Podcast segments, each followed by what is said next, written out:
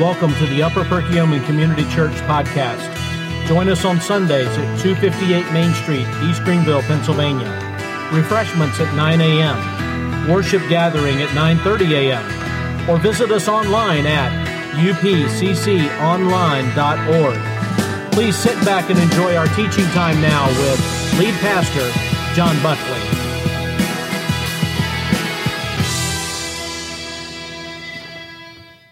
So I don't know about you, but uh, sometimes our weeks don't turn out the way that we had planned. That happens more and more often, it seems like. So uh, usually I start the process of uh, our series with Brian and Spencer lately, kind of quite a bit in the, in the uh, probably three, four months out. We try to do that, and we decided in between our First Samuel series and going into the the book of uh, First John that we would take a little break and go through some of the parables. So I thought, man, this is a great opportunity these ideas sound great way, way ahead of time. I said, I'm going to pick one of the parables that I've always really kind of struggled understanding. So as I get closer, I'm like, why did I do this? But it's going to be great. It's awesome. Boy, God's been teaching me some cool stuff. But I had all these more notes than normal as I'm working through this. And yesterday morning, I get my computer out, which is new, by the way, to uh, start to work on the rest of my sermon, and it just isn't working. So my, I don't know what's wrong with it, but my computer's down. So we have old school today, handwritten notes. So uh, the challenge will be can I read my handwriting? So uh, we'll see how that goes with everything uh, on that. But uh, God knows, and I'm sure that God is going to use His word to impact us. So if you want to join me, we're going to be over in the book of Luke, chapter 19. Uh, Luke, chapter 19, if you want to turn there, that'd be great. And we're going to be uh, starting our parable series. I didn't grab the page number for the Bibles in front, I apologize. But uh, what we've decided to do is kind of a mini jury, journey through the month of August. And uh, what we have done is we have different guys that will be preaching on some of the parables of the Bible. Now, obviously, these, this is kind of a narrative still, in that it tells a story like First Samuel did, but it's a different type, and it's different for a few reasons. Um, first of all, each of these stories or parables is told by Jesus. That's one thing that clarifies it differently from First Samuel. Uh, secondly, you're going to find that each story or parable has a deeper meaning to it. Whereas 1 Samuel, the story was the story, and we could grab applications from it, but it didn't really change the, the, the, the uh, story itself. There's a deeper meaning to the parables. And then the last thing is each parable or story contains a challenge for us to walk away with. There's always an application that can be made to that. And by the way, if you do want the outline, if you have uh, the version on the Bible, um, if you go to YouVersion, bottom right hand corner, there's a spot to look for either more or it's got some lines there. Go to events and type in Upper Perk, and our whole outline is there for you as well if you'd like to follow along that way with things. So, first question we got to ask ourselves is what is a parable? What is a parable? Now, there's very lengthy explanations to that, but uh, what we are going to be doing today is explaining it in a very simple way. And a, a parable, as you see on the screen, is a principle wrapped up in a story. It's a principle that's wrapped up in a story. And there's 46 different parables that are in the Bible. And over this next month, like I said, we're going to only hit five of them, but there's 46. Some of them are mentioned in multiple uh, gospels. This one we're going over today is only mentioned in Luke chapter 19.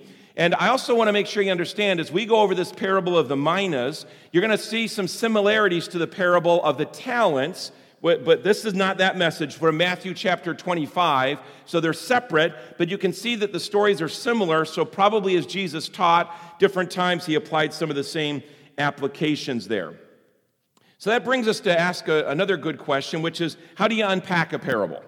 How do you take this story that's wrapped up um, in a, a, challenge that's wrapped up in a story and really understand it? And so I thought today, there's lots of different ways we can do that. But what I thought we do today is I'm just going to have a series of questions on the screens that we're going to walk through to help you to understand story here that we have taking place. So let me read the story, and then we're going to start to talk about what's going on with the story. So Luke chapter 19, if you're there. If not, if you could just listen as I read through this passage here, starting in verse 11. As they heard these things, who are they, they is the first question you're going to ask. So you got to look up ahead. And Jesus had just got done with Zacchaeus. He was with his disciples and some other followers of him at this time. He proceeded to tell a parable because he was near to Jerusalem and because they supposed that the kingdom of God was to appear immediately. He said, therefore, a nobleman went into a far country to receive for himself a kingdom and then return. Calling ten of his servants, he gave them ten minas and said to them, Engage in business until I come. But the citizens, but his citizens hated him and sent a delegation after him, saying, We do not want this man to reign over us. When he having received the kingdom, he ordered those, these servants to, to be called to him that he might know what they, were, what they had gained by doing business. The first came before him, saying, Lord, your mina has made ten minas more. He said to him, Well done, good servant. Because you've been faithful in very little, you shall have authority over ten cities. And the second came, saying, Lord, your minas made five minas. And he said to him, And you are to be over five cities. Then another came, saying, Lord, here's your mina, which I kept laid away in a handkerchief. For I was afraid of you, because you're a severe man. You take what you did not deposit, and you reap what you did not sow. He said to him, I will condemn you with your own words, you wicked servant. You knew that I was a severe man, taking what I didn't deposit and reaping what I didn't sow. Then why then did you not put the money in the bank? And at my coming, I might have collected it with interest. And he said to those who stood by, Take a mina from him, give to the one who has ten minas. And they said to him, Lord, he, he has ten minas. I tell you, to everyone who has, more will be given. But from the one who has not, even what he has will be taken away. But as for the enemies of mine who did not want me to reign over them, bring them here and slaughter them before me. Wow. Lots of stuff here. So we need to find ourselves in this question, which is what's happening here. Now, context is everything, and we need to understand that. Um, I don't know about you, but um, I like still like to read Reader's Digest. Uh, I don't have many of them anymore because I've kind of walked through them, but I pick them up at yard sales and things, and I always love the, car, the, you know, the joke parts of them. And I read one story in there that I thought was applicable because, again, everything needs to be understood in context. And I think it's really important as we look at this. There was a woman who went to the butcher shop and she was very pregnant. She was close to having her child, and she wanted to make one last meal family before she had her baby. So she goes up to the meat counter, and because she has this rather large belly in front of her, she's trying to pick out just the right roast. And as she's doing that, one of the butchers comes out and tries to offer helpfully, Excuse me, ma'am, how may I help you? And she goes, Oh, don't, don't worry, but I'm just trying to find the right roast for my family. He goes, Okay, great. Walk back in the back, and she moves around and just then, seemingly seconds later, the man walks out again and says, uh, Yes, ma'am, how may I help you? And she goes, um, I really don't need any help. I'm just trying to find a roast for my family. He goes, Okay, well, if you need me, just call me. He walks to the back. She moves around. Finally, she sees one in the back. She kind of once goes to grab it, and this guy comes out again and goes, Excuse me, ma'am, may I help you? And she goes, I, if I need your help, I'll tell you. He goes, Well, actually, you're pushing on the button right below your belly there. Um, that's the, to come back out. So, context is everything in situations. This woman was irritated by this butcher who was just trying to help because the button was being pushed. And as you look at the parables, it's important that we don't just read the story and make assumptions, but that we understand what the underlying things that are happening here. So the beginning is we need to go know this Jesus is coming into Jerusalem for the last time. Over the next few chapters, you're going to find that it leads step by step from the point of Jesus' glorious entry, the triumphal entry, we call it, where people are praising him, dropping down these, these palm fronds in front of him, saying, You know, Jesus, you, you know, you're the one, to the point where these same, some of these same people and others start to yell, Crucify him. So he's entering into that, and he knows he knows, as it says in verse 11 again, read that one with me if you would. And as they heard these things, he proceeded to tell a parable. Why? Because he was near to Jerusalem and because they supposed that the kingdom of God was to appear immediately. See, they were making an assumption that Jesus was going to be the one that was going to go in and free them from Roman rule. If he's the Messiah, the only way they saw him as Messiah was a military overthrow where that he actually jesus would bring in this new reign and allow the jews to be back on top again and the roman oppressors to be wiped out. And he wanted them to know going into it that's not the way it's going to work out. Which he had told them before but again before we're critical remember how many times we can be a tad bit thick-headed as well. So jesus took another opportunity here as he goes and tries to explain to them exactly what's happening in the story. So, the next person we're on a cross here and that we have to ask is who's the nobleman? Who's the nobleman? Verses 12 to 14 talks about the nobleman. And it says in verse 12 again, he said, Therefore, a nobleman went to a far country to receive for himself a kingdom and then return. Now, again, what would happen, first of all, and again, God, you'll understand always that, that Jesus uses the terminology to speak to the crowd that he's with. At this point in time, Rome oversaw, excuse me, controlled Israel, Jerusalem being the capital of Israel. And so what would happen is Rome would decide who was going to be the one who was the king of the land, but he was subservient to the Roman rulers. But you also find that even when Saul and even David, and there's other kings, that when they, were, when they became coronated or, or, or, put on the throne, they usually went to some city that was the hub of activity where the leadership there would, whether it's the, the, the, um, the prophet in, in Saul's case and David's place or others, where they would actually then proclaim them to be the ruler or the king of that time. So it wasn't uncommon. And on top of it, for this situation, it was very relevant because in about 40 BC is when Herod had done that same thing. And then he went back to further history because we see as we read on here into verse 13, it says this Calling 10 of his servants, he gave them 10 minas and said to them, Engage in business until I come. But his citizens hated him and sent a delegation after him, saying, We don't want this man to reign over us. And, and for them, it was so uh, uh, vivid in their minds because they had had a guy named Archus, Archias who in 4 BC had actually been sent to Rome because he was going to be the next ruler or king. He was one of Herod's sons. And the people were, we don't want this guy, and actually went to Rome with him to say, we don't want this guy as our ruler. They still established him as ruler, but he didn't last very long in the case. So Jesus is making these connections saying, you guys know about this stuff. You know how this happens. But the nobleman in the story is Jesus. The nobleman that's laying out this story is the very one that he's talking about. And he was saying to them, he was talking about the kingdom of God. He was trying to make sure that they understand that as the nobleman, the king, that this wasn't his earthly kingdom that he was going to, that he was going to have to go away. And again, remember, he had laid that out. I'm going to leave this earth and I'm going to go to prepare a place for you. I'm going to come back again. He had explained that to them, but he was saying again, you guys, this is not the last stop yet. And in fact, it's very relevant that many of them were going to rise up actually and say, We don't want this guy to be our king because we're looking for a military ruler. We don't want the spiritual side of things the way that we want the physical restraints removed. And they rejected him as Messiah because he didn't come to them on their terms. Jesus comes on his own terms and not on man's terms. And we can choose to accept, reject him based on that, but you can't make God into what fits your box.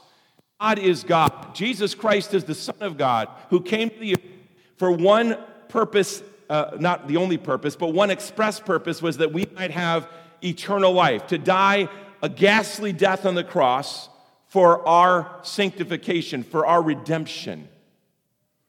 And if we choose to think in our mind and in the world in which we live, we have a lot of people that are trying to think that they can make God the way they want God to be, what's comfortable for them.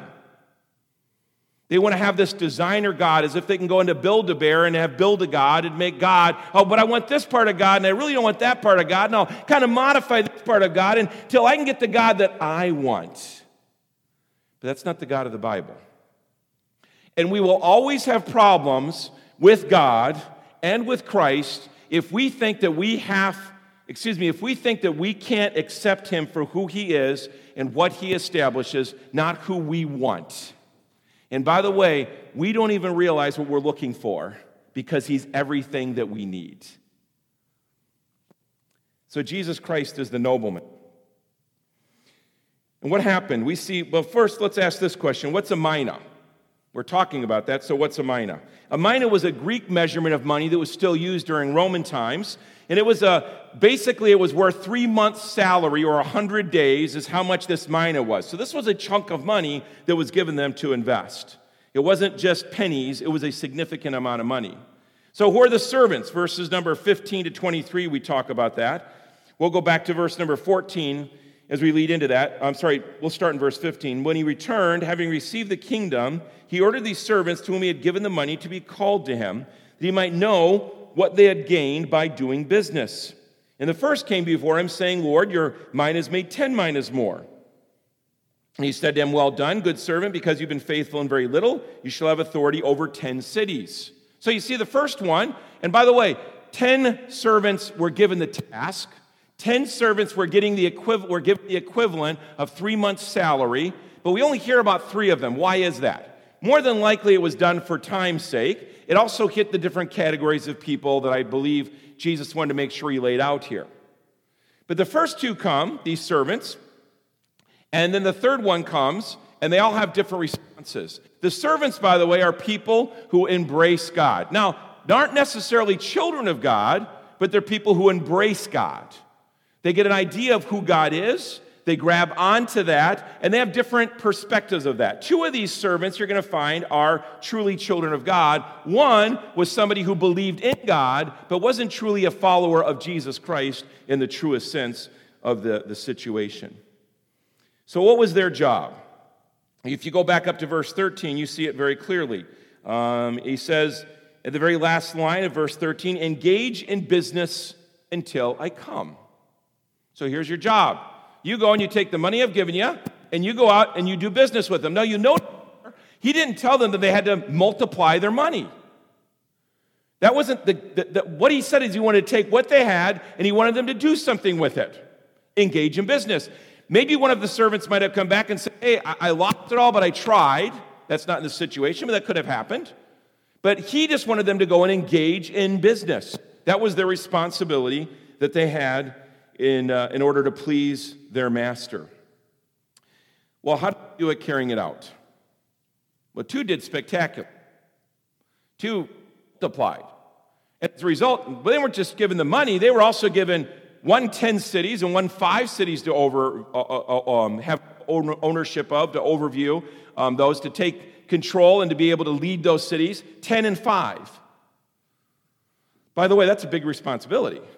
To go from managing a few dollars, so to speak, to heading these cities up, it also shows the confidence of the nobleman in those that had done well during the period of time he was gone. Which, by the way, you'll notice in here, it never once tells us that ter- time period that, that he was away, the nobleman to receive his kingship. And what was the king's response to all this?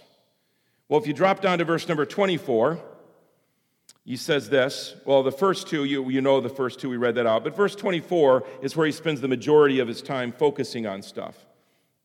And it says in verse 24, he said to those who stood by, Take the mina from him, that's the one who didn't, and give it to the one who has 10. And they said, The Lord, he has 10 minas, and I tell you that to everyone who has, more will be given but from him who has not, even what he has will be taken away.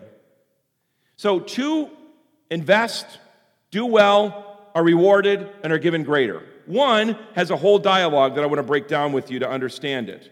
And the king's response to the individuals is based upon what they did. Again, not how much they had, but what they did. The first two were honored, but what about the third one? And it's interesting here what the third one's response is the difference between the two that submitted to the master's rule and were truly followers and obedient to him, and the third. The third did absolutely nothing. Now, he was a servant of the nobleman. At a minimum, he had been doing something, but all he did for the whole time that the nobleman was gone, but he wrapped up his coin in a handkerchief and put it in a drawer somewhere. He had a lot of free time now. He could do whatever he wanted to during that time. And what is the, the, the uh, nobleman's response to that? It says in verse 19, uh, verse 20, excuse me, then another came saying, Lord, here's your mina, which I kept laid away in a handkerchief. For I was afraid of you because you're a severe man. You take what you did not deposit and reap what you did not sow.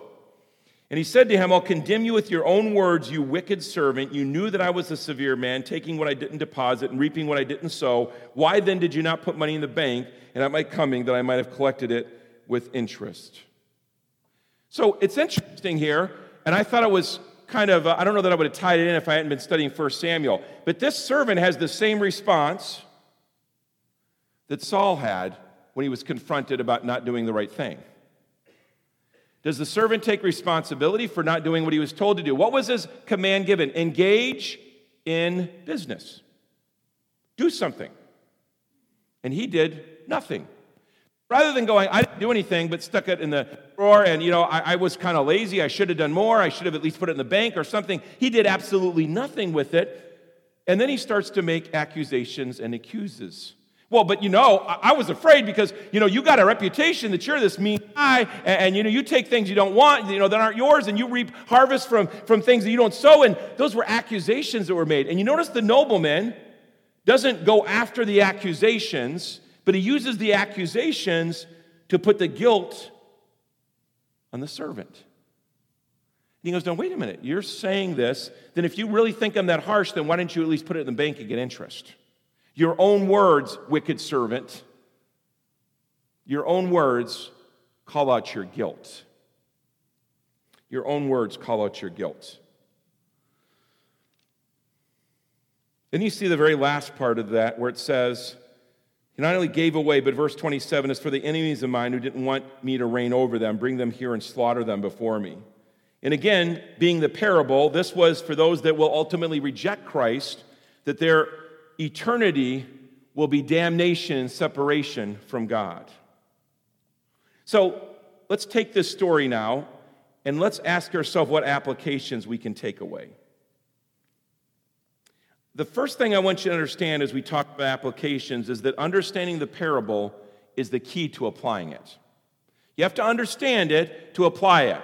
Context again. Woman pushing the, bu- the button on the buzzer for the meat counter. Context. You got to understand the context of what's taking place. So, the first question I want to ask you today is what is your response to Christ? See, now these two were obvious followers of God. The talents that were given to them were the talents that God gave to them and gives to each of us to serve Him. And God expects us to take the talents that He's given to us, the minas, the responsibilities, and He expects us to go do something about it. He does not, doesn't ever expect Christians to be given the gifts that they have and then put them in a drawer somewhere to make excuses. And here's some of the ones I hear. you know what, Pastor John, I would serve, but you don't know how much my job requires of me. Pastor John, I'd serve, but you know what? You don't understand the family that I live in. Pastor John, I'd serve, but you don't understand, you know, what God's done to me. And we have all these reasons that we throw out there and we don't use the talents, that's a problem. But these two, they took the talents God gave to them, the minas, the gifts and abilities, and they did something with them. And God rewarded them. Now, just so we're clear here, this is not the prosperity gospel passage. This is not the passage you cling on to and go, Go, Lord, if I do this, you're going to give me more. Our treasure is in heaven. That's where we get for what we do on earth. And the purpose for our treasure in heaven is to do what? To then take it and give it back to God. In thanksgiving and praise for the life that He gave me and the salvation that I have. So this isn't about prosperity on earth, but it's about the abilities. So, two were true followers of Jesus Christ. The other one was the infiltrator. He never really acknowledged this master as his master. He never served this master. He took from the master and he did nothing with what was given to him. He was a part of the community, so to speak. He could be in this church and be a part of things. Think Judas. Judas was a part of things. Judas went with the disciples. Judas had spiritual dialogue. Judas got to see the, the miracles that happened. He got to see the stuff, but Judas never embraced Jesus Christ as Savior. Lingo. He traveled the course, he hung with the people. But you'll also notice that Judas was always the most critical of the mission that Christ had.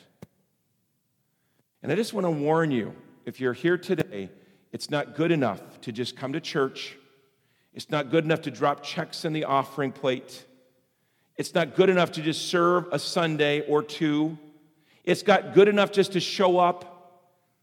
You can do that and not have a relationship with Jesus Christ. There are many that do. And that's why I ask the question to you is what is your response to Christ? Have you ever come to a point in your life where you've understand that you're a sinner who needs a savior and you've personally accepted God's gift of salvation, asking him to forgive you of your sins that he might be your savior? That's becoming a redeemed child of God, accepting the gift that's been given to you. Don't just play the game, folks. If you don't know Christ, I implore you today Look at your life. This message is not intended to make someone doubt their salvation. This message is intended to have you evaluate your life and ask you the question if you have a relationship with Jesus Christ. The second thing that I want to ask you is how are you using what God has given to you? We all have what's been given to us. In this case, in the story, 10 servants were given 10 minas. They were all given something. And by the way, God gives us all gifts. And if you're a child of God, then you have the gift that's given that every child of God has, which is we have the story about how we came to know Christ. And so a lot of people know, if I were to ask everybody here, and I asked you to raise your hand and said, How many of you know that we're called to share the gospel? Everybody here that's a believer would raise your hand. But then if I were to ask this question, now, who have you shared the gospel with in the last week or month or year? Would your hand go up? And the devil has paralyzed the church in so many ways when, folks, we all have our story that we can tell other people. Hey, let me tell you what Jesus has done in me. You don't have to know all the answers. You don't have to know all the flowery terms, but you can tell your story. Because if you're a child of God, that's a gift that God's given to you. You have the gift not only of salvation, but discipleship. And again, people say, well, Pastor John, I'm not very young, uh, old in my faith. How do I help somebody else? Just teach them what you've learned. I don't know that this is original with Don, but I, Don Stubbs, but I love that he says this, which is teach what you know and grow as you go. Teach what you know and grow as you go. You don't, God doesn't expect you to have a Bible college degree or read the Bible through one time or two or 20, or there's some kind of certificate you get to go out and make disciples. You find somebody that you can help know Christ better and teach them what you know and then grow as you go. And you be discipled by somebody who's a little further down the path than you are. It's a gift that God's given to all of us. Folks, and the only way that really happens is in the Word to let God's Word change us and grow us. Otherwise, we are very anemic and we will not serve and use the gifts that God has given to us. And this is a question I always ask myself when I'm wrapping up anytime I study for a message, which is this one What will you do this week to live out, in this case, this parable's lessons? What will you do this week? When I get done with the message, I always say, Okay, John, now what are you going to do about it? If I just come in here and we all get done and we think that was a good message, a bad message, a mediocre message, what really matters is we've heard the word of God. It's been laid up to us. We know that Jesus used parables to grip and grab people in through the story and to teach a principle to them. But those principles are still valid to us today. But they are meaningless if we choose to do nothing about it if we choose to do nothing about it. So I encourage you what one thing will you do? Maybe you're not heard. Start getting in the Word. Maybe you're not discipled. Start it. Start reaching out to somebody. Start praying about some folks you can tell your story to. If you're not a child of God, then I encourage you today to make today your spiritual birthday. The Spirit of God is in each of you that's a Christian, and I guarantee you, if you'll quiet yourself, He's prompting you to do something with what you've heard. The question is, what is that something for you that He wants you to grab onto today? Let's pray. Thank you, Lord, for your word. Thank you, Father, for this parable. And Lord, for this series that we're going to go into. And I pray that we'll glean much from it, Lord, and that it will drive us to even explore your word even deeper, Father. I pray, Lord, that again today, if there's someone that doesn't know you as Savior, that today they would come and ask you to come into their hearts and to wash away their sins and to be yours, for them to become your children today, God. I pray, Lord, for Christians that are here I pray, Father, that we would get motivated, Father, about the gifts that have been given to us, Lord, and be that well done, good and faithful servant, as we hear even in Matthew 25. I pray, God, that you would help us all to think of one way that we can take what we've heard and apply it to our lives. In your precious name, amen.